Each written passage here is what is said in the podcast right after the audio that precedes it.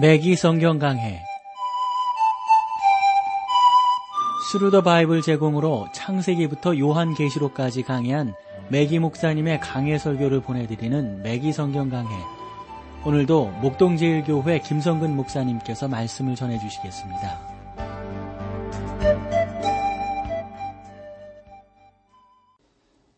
애청자 여러분 안녕하셨습니까? 매기 성경 강해 자 오늘도 여러분들을 다니엘서로 모시겠습니다.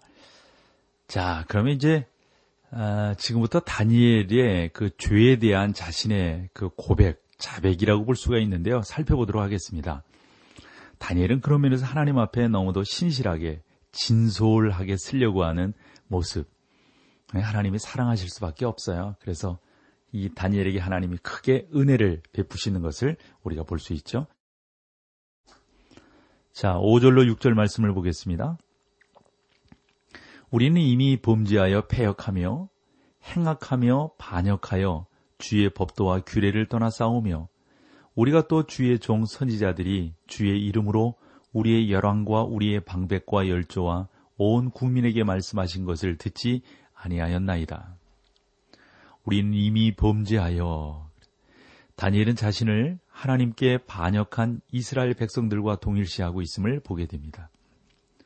백성들의 하나님께 대한 반역은 그들이 포로로 잡혀가는 결과를 가져왔죠.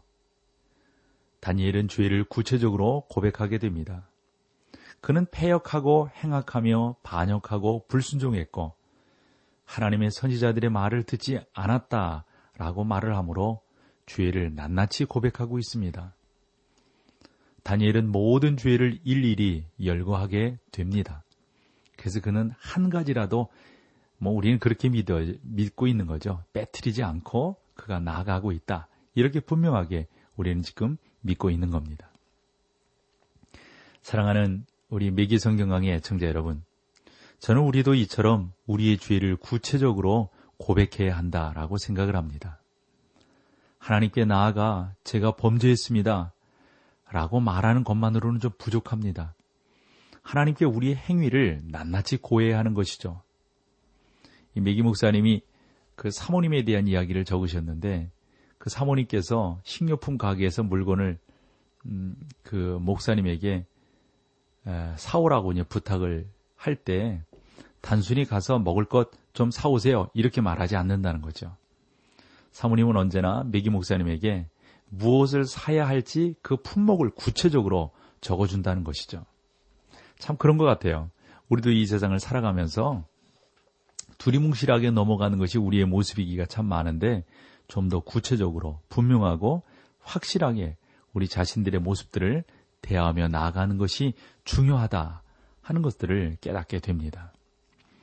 사랑하는 여러분, 저는 우리의 죄에 대한 고백도 이처럼 구체적이어야 한다고 생각을 합니다. 죄란 추악한 것이어서 그것을 낱낱이 고백하는 것이 싫을 수 있습니다. 그러나 하나님께 숨김없이 고백해야 합니다. 하나님께서는 우리의 죄가 얼마나 추하다는 것을 이미 알고 계십니다. 우리는 솔직하고 공개적으로 죄를 고백하고 하나님께 나아가야 합니다. 자, 이제 9장 7절로 가볼까요? 주의 공의는 주께로 돌아가고 수욕은 우리 얼굴로 돌아옴이 오늘날과 같아서 유다 사람들과 예루살렘 거민들과 이스라엘이 가까운 데 있는 자나 먼 데 있는 자가 다 주께서 조차 보내신 각국에서 수욕을 입었사오니 이는 그들이 주께 죄를 범죄하였음이니이다. 이스라엘이 가까운 데 있는 자나 먼 데 있는 자가 다 그랬어요. 이스라엘 백성은 흩어져 있었지만 버림받은 지파가 하나도 없었습니다. 따라서 우리가 버림받은 지파가 있다고 말하는 것은 잘못된 견해이죠. 일부 지파들은 다니엘처럼 곧 바벨론에 있었고 다른 지파들은 멀리 떨어져 있었지만 예? 다니엘은 그들이 어디서 무엇을 하고 있든지 그들은 알고 있었단 말이죠. 다니엘은 그 지파들이 버림받았다라고 말하지 않았습니다. 그들은 흩어져 있었을 뿐입니다. 유다 사람들과 예루살렘 거민들과 이스라엘이 가까운 데 있는 자나 먼 데 있는 자나 다 주께서 조차 보내신 각국에서 수욕을 싸우니 이는 그들이 주께 죄를 범하였음이니이다. 이게 다니엘서 9장 아, 그 있는 말씀 아니겠어요? 그러니까 우리가 이런 말씀들을 보면서 다니엘이 그 당시 자기 민족을 어떻게 바라보고 어떻게 어, 사귀었는가 하는 것들을 알 수가 있겠죠. 자, 이제 8절로 14절까지 좀 긴 말씀을 보도록 하겠습니다. 주여 수욕이 우리에게 돌아오고 우리의 열왕과 우리의 방백과 열조에게 돌아온 것은 우리가 주께 범죄하였음이니다마는 주 우리 하나님께는 극률과 사유하심이 있사오니 이는 우리가 주께 패역함이었으며 우리 하나님 여호와의 목소리를 청종치 아니하며 여호와께서 그 종 선지자들에게 부탁하여 우리 앞에 세우신 율법을 행치 아니하였음이니이다. 온 이스라엘이 주의 율법을 범하고 치우쳐 가서 주의 목소리를 청종치 아니하므로 이 저주가 우리에게 내렸으되 곧 하나님의 종 모세 율법 가운데 기록된 맹세대로 되었사오니 이는 우리가 주께 범죄하였음이니이다. 주께서 큰 재앙을 우리에게 내리사 우리와 및 우리를 재판하던 재판관을 쳐서 하신 말씀을 이루셨사오니 온 천하에 예루살렘에 임한 일 같은 것이 없나이다. 모세의 율법에 기록된 대로 이 모든 재앙이 이미 우리에게 임하였사오나 우리는 우리의 죄악을 떠나고 주의 진리를 깨닫도록 우리 하나님 여호와의 은총을 간구치 아니하였나이다.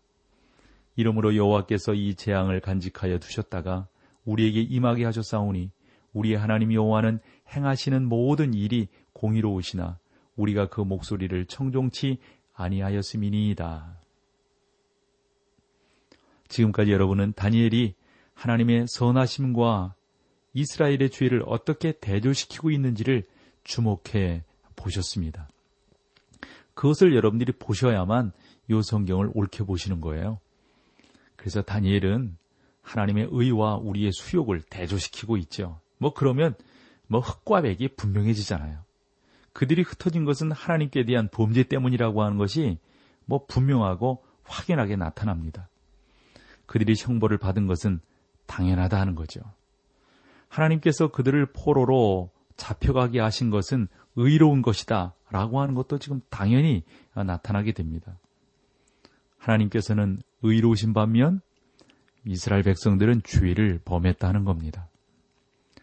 여러분이 하나님 앞에 나아가 여러분의 죄를 변명한다면 예를 들어서 주님, 주님께서 하시는 것처럼 저는 연약하며 또 어쩔 수 없는 상황 가운데 있었습니다. 그래서 제가 그 잘못했습니다. 제가 그 죄를 지은 것은 이러이러한 상황 때문입니다. 이렇게 말을 한다면 그것은 여러분의 죄를 하나님의 탓으로 돌리는 것밖에 되지 않는다는 겁니다. 그것은 하나님께서 잘못하셨다고 말하는 것과 같습니다. 하나님은 우리의 연약함이나 모든 환경을 알고 계십니다. 따라서 여러분에게 결코 가혹하게 하지 아니하십니다. 우리는 마땅히 받아야 할 벌을 받고 있는 것이죠. 우리에게는 하나님께 나아가 죄를 고백해야 하는 고백하는 것이 필요합니다. 저는 오늘날 사람들이 마치 하나님께서 잘못하고 계신 것처럼 말하는 것을 들을 수 있습니다. 그러나 하나님께서는 절대 잘못을 범하지 않으시며 잘못은 항상 우리 편에 있다는 사실입니다. 다니엘의 태도는 모든 사람이 어, 기도하기 위해 하나님 앞에 나아갈 때 지녀야 할 합당한 자세입니다. 하나님은 우리를 결코 버리지 않습니다. 그러나 우리가 자신에 대한 변명을 중단하고 하나님으로부터 긍휼을 받기에 합당한 자가 되기 전에는 그분께서 결코 역사하시지 않는다는 사실이죠. 자, 15절로 18절을 볼까요? 강한 손으로 주의 백성을 애굽 땅에서 인도하여 내시고 오늘과 같이 명성을 얻으신 우리 주 하나님이여 우리가 범죄하였고 악을 행하였나이다. 주여 내가 구하옵나니 주는 주의 공의를 조치사 주의 분노를 주의 성 예루살렘 주의 거룩한 산에서 떠나게 하옵소서. 이는 우리의 죄와 우리의 열조의 죄악을 인하여 예루살렘과 주의 백성이 사면에 있는 자에게 수욕을 받음이니이다. 그러함으로 우리 하나님이여 지금 주의 종의 기도와 간구를 들으시고 주를 위하여 주의 얼굴 빛을 우리 황폐한 성소에 비치시옵소서. 나의 하나님의 귀를 기울여 들으시며 눈을 떠서 우리의 황폐한 상황과 주의 이름으로 일컫는 성을 보옵소서. 우리가 주의 앞에 간구하옵는 것은 우리의 의를 의지하여 하는 것이 아니요 주의 큰 긍휼을 의지하여 함이오니 그래요. 이 말씀 우리 찬송 함께 하시고 계속해서 이 말씀을 나누도록 하겠습니다.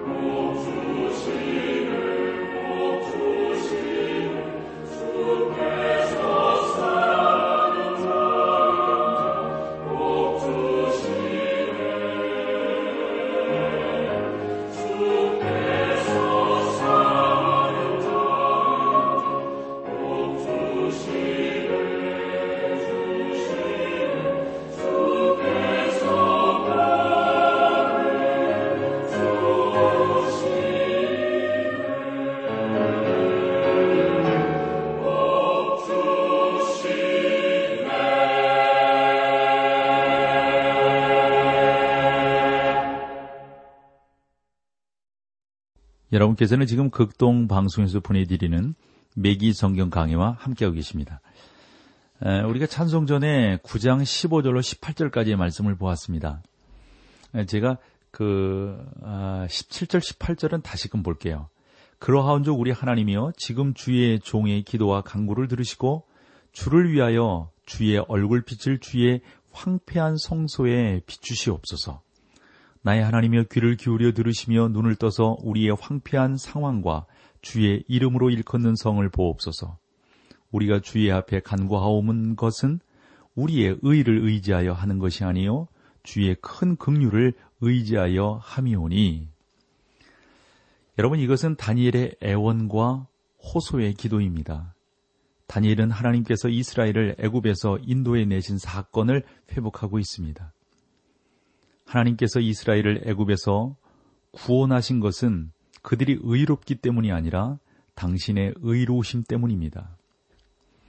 하나님께서는 그들에 대한 구원의 조건을 이스라엘 백성이 아닌 자신에게서 찾았습니다. 하나님이 그 고통 소리를 들으시고 아브라함과 이삭과 야곱에게 세운 그 언약을 기억하사 이스라엘 자손을 권념하셨다. 이게 여러분 출애굽기 2장 24절로 25절이거든요. 그러니까 이스라엘 백성들이 하나님 앞에 기도한 것도 있지만 그 기도를 하나님께서 들으신 이유는 다른 것이 아니라 당신의 약속 때문에 그렇게 이스라엘 백성들을 기억하셨다 하는 겁니다. 이스라엘 백성이 하나님께 호소할 수 있는 방법은 오로지 신음하는 것 뿐이었어요. 다시 말씀을 드린다면 하나님께서는 그들의 비참함을 보시고 긍휼을 베푸실 것을 기억하셨습니다. 다니엘은 하나님의 의로 말미암아 다시 한번 그들을 구원해 주실 것을 애원하고 있습니다. 하나님의 자비는 예수 그리스도께서 우리의 죄값을 온전히 지불하심으로 베푸시는 의로운 것입니다. 곧 이 때에 자기의 의로우심을 나타내사 자기도 의로우시며 또한 예수 믿는 자를 의롭다 하려 하심이니라. 이게 로마서 3장 26절인데 그렇게 하나님께서 아름답게 의를 이끌어가고 계심을 우리가 보게 됩니다. 지금부터 다니엘의 간절한 기도를 우리가 살펴보기를 원하는데 자, 다니엘이 하나님 앞에 어떻게 세움 받고 어떻게 쓰기를 원했는가? 먼저 19절입니다. 주여 들으소서, 주여 용서하소서, 주여 들으시고 행하소서, 지체치 마옵소서, 나의 하나님이여, 주 자신을 위하여 하시옵소서. 이는 주의 성과 주의 백성이 주의 이름으로 일컫는 바 되미니이다. 이것은 다니엘의 기도에 절정을 이룹니다. 다니엘은 하나님 자신과 약속에 따라 하나님께서 자기의 기도를 들으시고 응답해 주실 것을 애원하고 있어요. 이스라엘 백성에게는 선한 것이 아무것도 없습니다. 다니엘은 하나님께서 자기를 보고 응답해 주실 것을 기도하지 않았습니다. 오히려 다니엘은 우리가 범죄하였나이다 라고 고백함으로 자신을 백성과 동일시했다는 사실입니다. 하나님의 이름이 위기에 처해 있을 때 따라서 다니엘은 하나님의 이름과 영광이 심히 염려되었던 것이죠. 다니엘은 이러한 사실에 근거하여 하나님께 애원했습니다. 우리는 다니엘이 기도하고 있는 동안 기도에 대한 응답이 임한 것을 보게 됩니다. 다니엘서 9장 20절입니다. 내가 이같이 말하여 기도 말하여 기도하며 내 죄와 및 내 백성 이스라엘의 죄를 자복하고 내 하나님의 거룩한 산을 위하여 내 하나님 여호와 앞에 간구할 때 참 참, 참 귀한 표현들, 귀한 기도의 내용들을 우리가 보게 되네요. 내가 이같이 말하여 기도하며 내 죄와 및 백성 이스라엘의 죄를 자복하고 여기서 여러분 다니엘이 내 죄라고 말하고 있은 다음 어? 그 자신이 어떻게 기도하며 나아가는가 이거 유의해 보셔야 합니다. 다니엘은 자기가 죄인임을 고백합니다. 여러분 이게 하나님 앞에 나아가는 우리 우리 하나님의 백성들의 중요한 자세예요. 그러나 우리가 성경에서 다니엘의 다니엘의 죄에 대한 언급을 우리는 찾아볼 수 없어요. 그것은 아주 매우 흥미있는 일입니다. 그러면 다니엘이 내가 하나님 앞에 죄인입니다. 라고 말한 그 죄는 과연 어떤 걸까요? 다니엘이 원수들이 실제 다니엘의 생활 가운데 잘못을 찾아내려고 얼마나 노력을 했습니까? 그러나 찾아내지 못했어요. 어떤 잘못도 찾아내지 못했습니다. 그들은 분명히 다니엘의 모든 삶에 대해 샅샅이 살펴보았을 것입니다. 저는 지금까지 십계명을 지킴으로 구원받는 사람이 하나도 없다는 것을 종종 여러분들께 말씀을 드렸어요. 여러분, 우리가 율법을 갖고서 구원받은 이는 한 사람도 없습니다. 그리고 저는 사람들에게 구약의 인물 가운데 십계명을 지킴으로 구원받은 사람이 있다면 저에게 알려달라고 말씀드리기도 했습니다.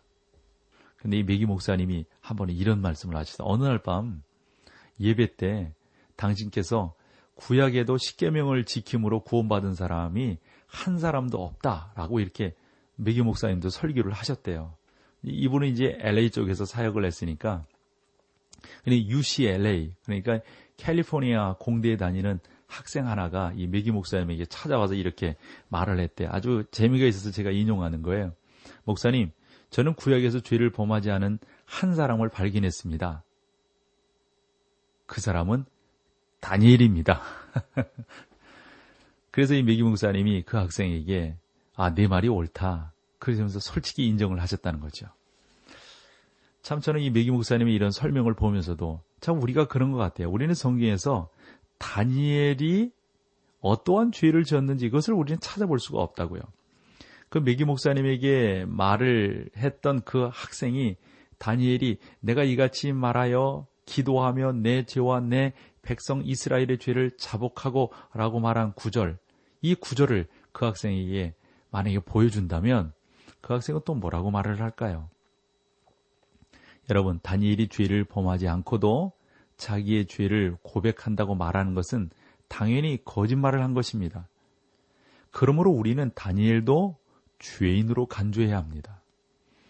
그래서 메기 목사님은 그 캘리포니아 공대에 다니는 그 학생에게 모든 사람이 죄를 범하였음에 하나님의 영광이 이르지 못하더니 하는 로마서 3장 23절의 그 말씀을 이렇게 보여주면서 학생, 성경 말씀이 옳지 않은가? 성경 말씀이 옳다는 것을 어, 자네는 확신해야 되네. 라고 그 학생에게 일러 주셨다는 거죠. 사랑하는 우리 매기성경강의 청자 여러분, 만약에 여러분이 다니엘이 어떠한 죄를 범했는지가 궁금하다 할지라도 그것은 저와 여러분이 상관할 일이 아닌 거 있죠. 어쨌건 다니엘이 하나님 앞에서 자기가 죄인이다라고 말을 했다면 그렇게 고백을 했다면 다니엘이 죄인이로구나 이렇게 우리는 믿으면 되는 거죠. 하나님께서는 당신 말씀 가운데 다니엘의 죄에 대해 기록하지 않으셨을 뿐이지. 그렇죠. 그러므로 다니엘은 죄인입니다. 저는 십계명을 지킴으로 구원받는 사람이 없다는 사실을 여러분들에게 다시 한번 말씀을 드립니다. 다니엘은 자신과 자신의 백성을 하나님의 극률하신 손에 그래서 맡기게 되는 거예요. 내 하나님의 거룩한 산을 위하여 내 하나님 여호와 앞에 간구할 때 이것은 예루살렘과 장차 그곳에 세워질 하나님의 왕국을 말을 하는 것입니다. 자, 9장 21절로 가볼까요?